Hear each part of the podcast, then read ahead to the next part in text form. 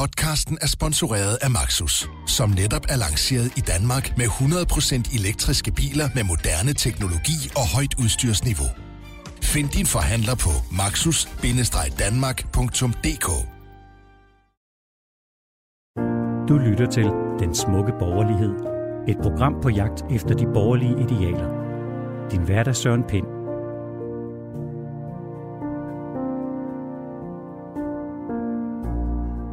Velkommen til det afsluttende program i podcastserien Den Smukke Borgerlighed. Mit navn er Søren Pind. Jeg har haft en lang række gæster, hvem jeg har diskuteret begrebet Den Smukke Borgerlighed med, og hvor de hver for sig har givet deres bud på, hvad de forbinder med det begreb. Vi har haft Kasper Holten på besøg, som sagde, at den fineste borgerlige dyd for ham var dannelse.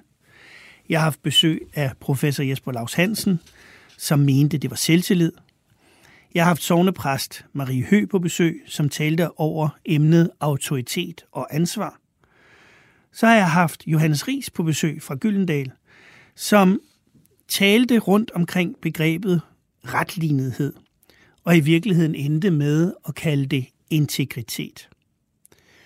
Forfatteren Jens Christian Grøndal nævnte mådehold. Katrine Lilleør, sovnepræsten, nævnte fejlbarlighed, altså det, at man altid er indstillet på og ved om sig selv, at man som menneske er fejlbarlig. Og så var der tidligere EU-kommissær og minister Connie Hedegaard, som gjorde op med mig, mig, mig-tankegangen og talte om ansvarlighed for helheden. Og som rosinen i pølseenden, ja, så var der Anders Krab Johansen, direktør for Berlingske Tidene, som nævnte flid som en særlig borgerlig død. I resten af det her program vil jeg kursere over de her forskellige dyder, og afslutningsvis se, hvordan de forbinder sig med den politiske virkelighed, vi ser i dag. Hele seriens formål var at tegne et billede af det oprør, der udløste afslutningen på den kolde krig i 1989, og hvad der siden fulgte. Min generation, 89'erne, ser i dag 30 år efter tilbage på det, der skulle have været en enestående succes, men som også har vist sig at være en pose blandede bolcher. Vi øh, troede, at det hele ville gå af sig selv.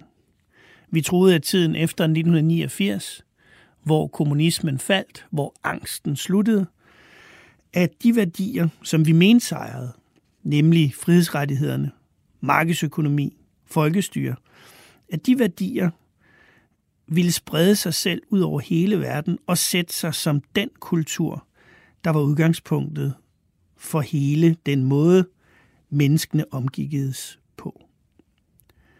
Sådan endte det ikke. I 2001 så man først konturerne, da tårnene faldt. Der måtte man forstå, at vores tro på, at det hele ville gå af sig selv, og det var overstået, at de faldt med tårnene, og vi gik i krig. Ud af krigen kom senere en træthed, og i dag står vi i et mudret billede, hvor selv folk, som kalder sig selv borgerlige, angriber de værdier, den kultur, som i virkeligheden hævdedes at have vundet kampen mod undertrykkelsen i Sovjetunionen i 1989. At tale med de mennesker, som oplevede det, har været interessant. Samtalen med Kasper Holten, som mindede os om, at dannelse er en central dyd. Og hvad mente han med det? Han mente, at friheden forudsætter, at man har gjort sig umage, at man har noget at handle ud fra. Og den umage, den tager udgangspunkt i dannelse, og den dannelse, det er et personligt ansvar. Det taler vi ikke meget om i vore dage, at man faktisk har et ansvar for at danne sig selv. Når man hører dele af den politiske debat om de her ting, så foregår den ofte på den præmis, at alt er samfundets ansvar. Så i Kasper Holtens i talesættelse af dannelse og det personlige ansvar, der følger med at danne sig selv, der ser man et opgør med nutidens tendens til, at alt er andre menneskers skyld. Det er desværre også en tankesæt, som er nået langt ind i borgerlig tænkning. Vi har glemt, at det enkelte menneske har også ved siden af de rettigheder, der jo heldigvis er en etableret del af vores samfund, har en række pligter.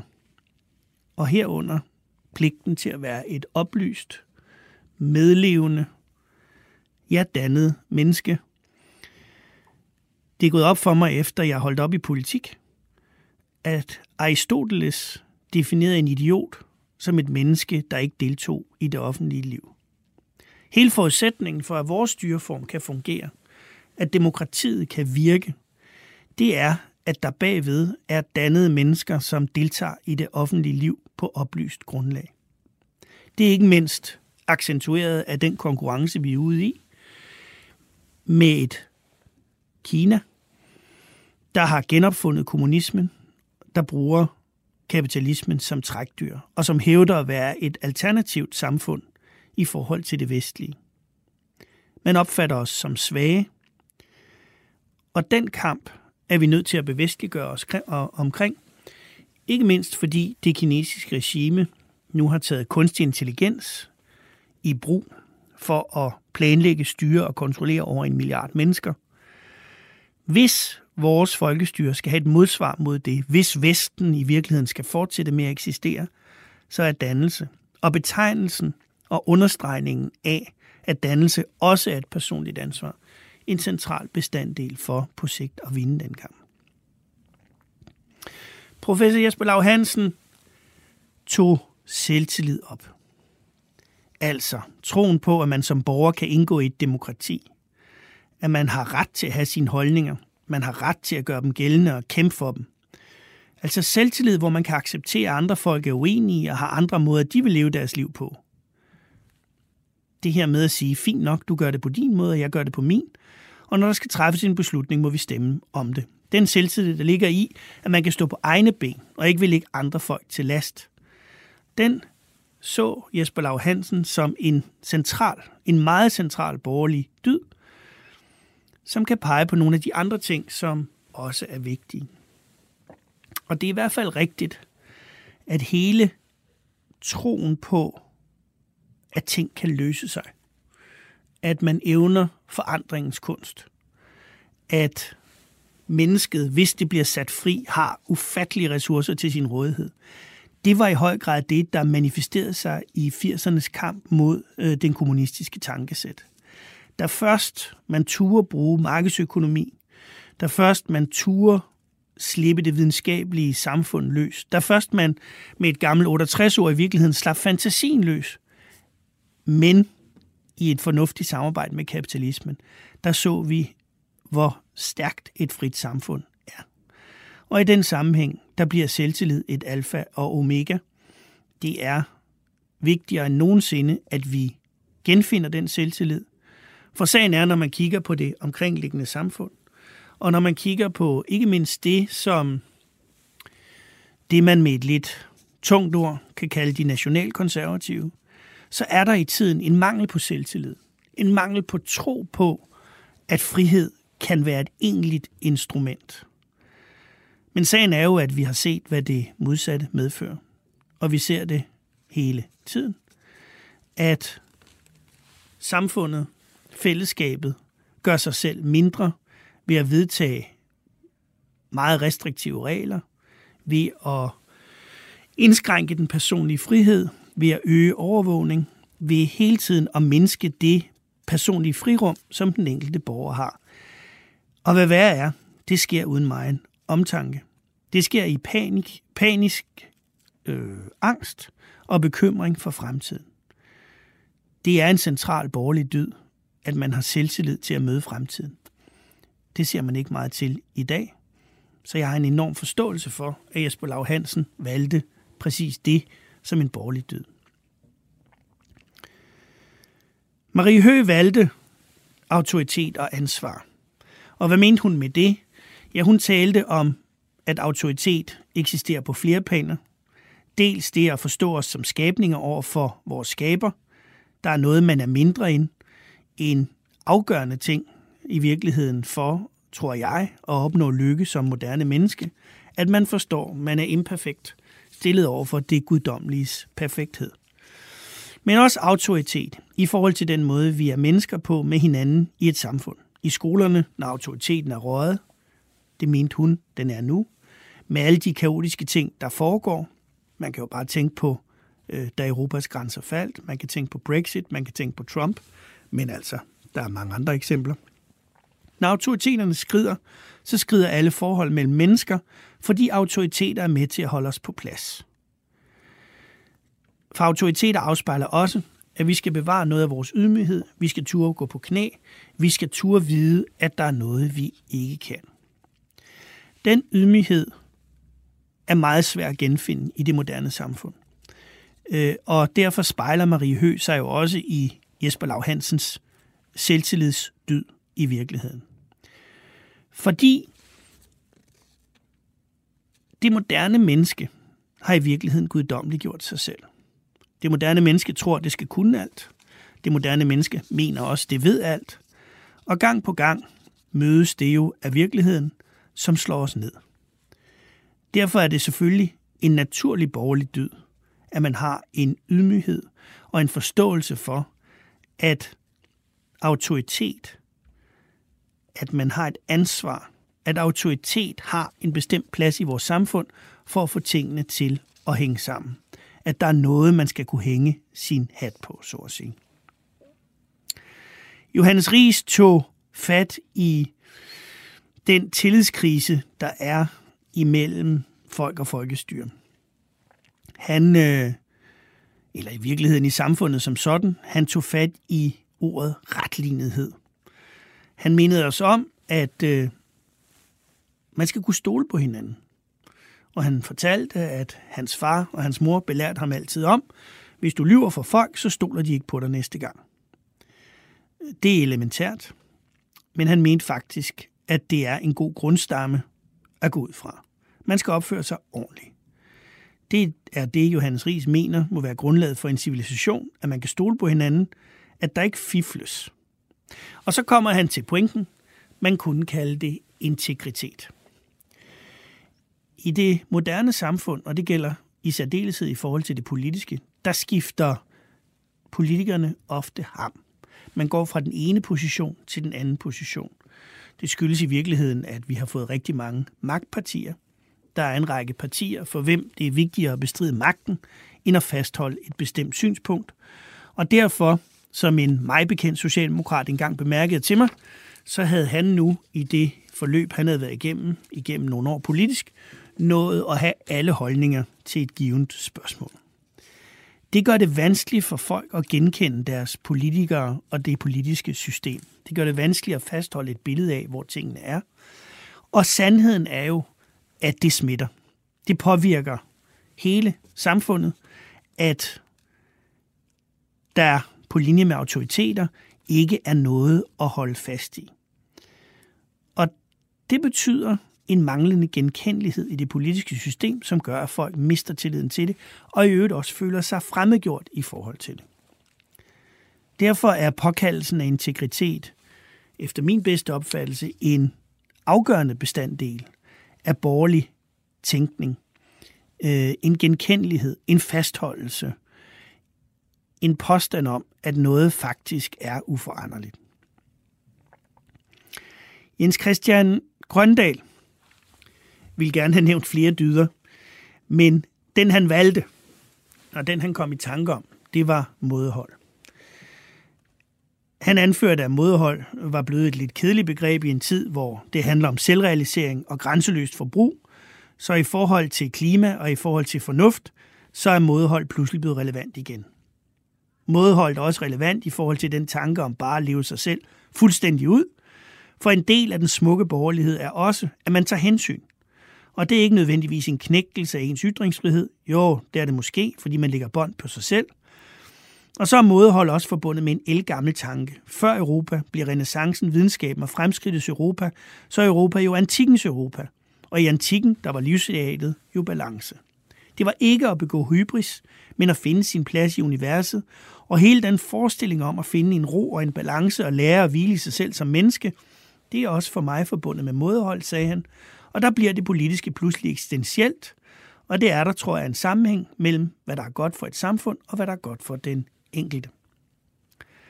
Og ærligt talt, hvis man kigger på den politiske debat i dag, og enhver, der har fulgt mig gennem tiden, ved, at jeg er ikke nogen kostfornægter.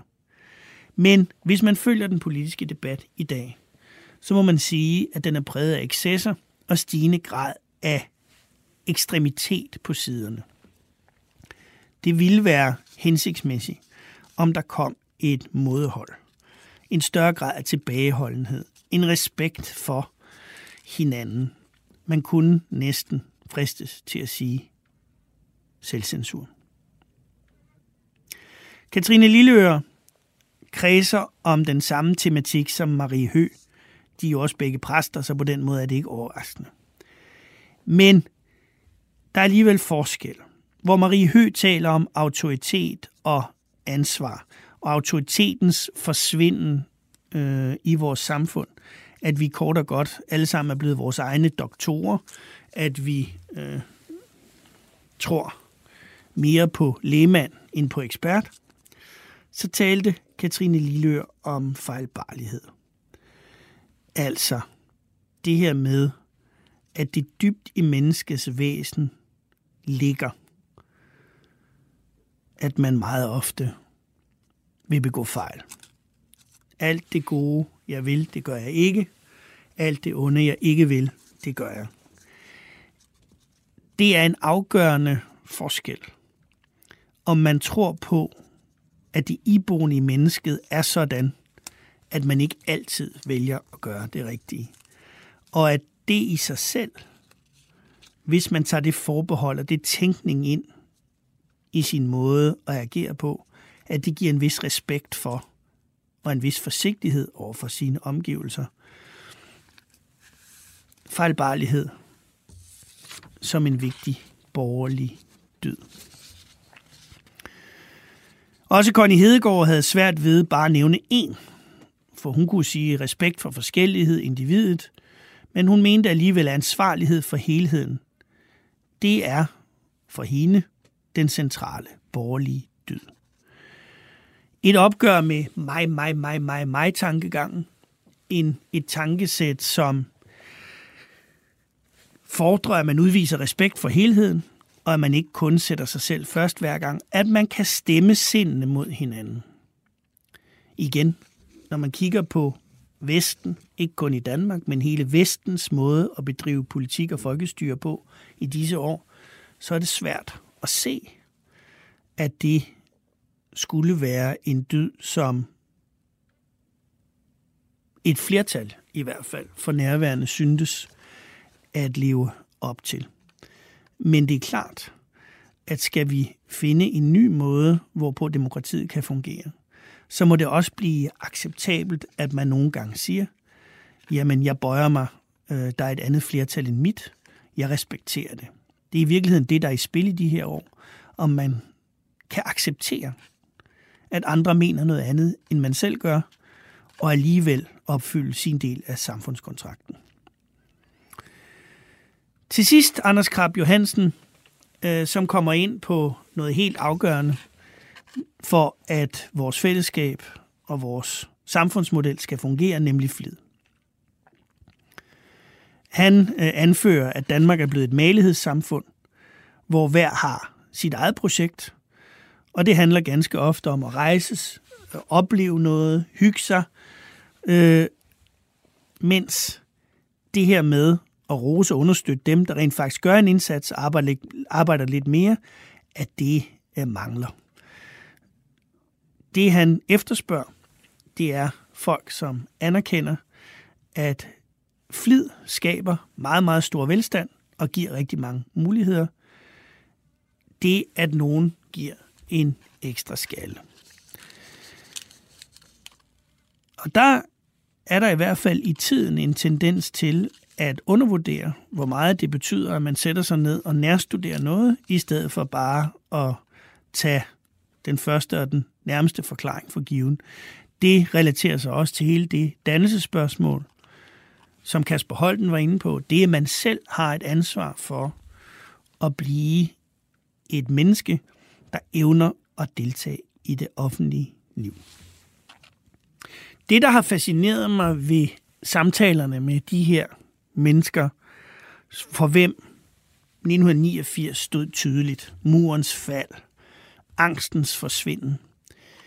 Det har været, hvor klare i erindringen det billede af sejren for de værdier egentlig stod. Og det følelse af syndefald, øh, der præger tiden.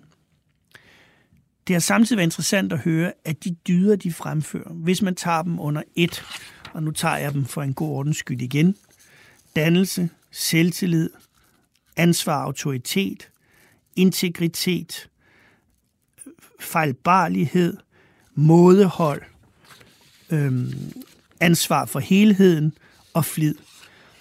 At når man tænker dem under et, så er der ikke et enkelt politisk parti, man kan forbinde det med. Vi lever i en tid, hvor de politiske partier har blandet bolcher i posen. Hvor de entydige profiler er væk, og hvor, når man kigger på vores ledere, de forekommer mudder. Forhåbentlig vil der ud af det her, og jeg er grundlæggende optimist, dukke en klarhed frem. Forhåbentlig vil man se, at man igennem længere tid nu har prøvet de nemme løsninger. I Amerika der fik de Trump. Han er i øjeblikket på vej mod en rigsretssag for på skandaløs baggrund at have søgt at finde informationer i Ukraine hos regeringen der på sin politiske modstander Joe Biden ved at inddrage hans søn og hans arbejde i Ukraine som betingelse, og viden om det som betingelse for at give Ukraine en virkelig nødvendig våbenhjælp i deres kamp mod Rusland. Den skandale udfolder sig for vores øjne for nærværende, og vi ser altså en mand, som hævdede at ville rense sumpen, være så mudret til, at det får alt andet til at blegne.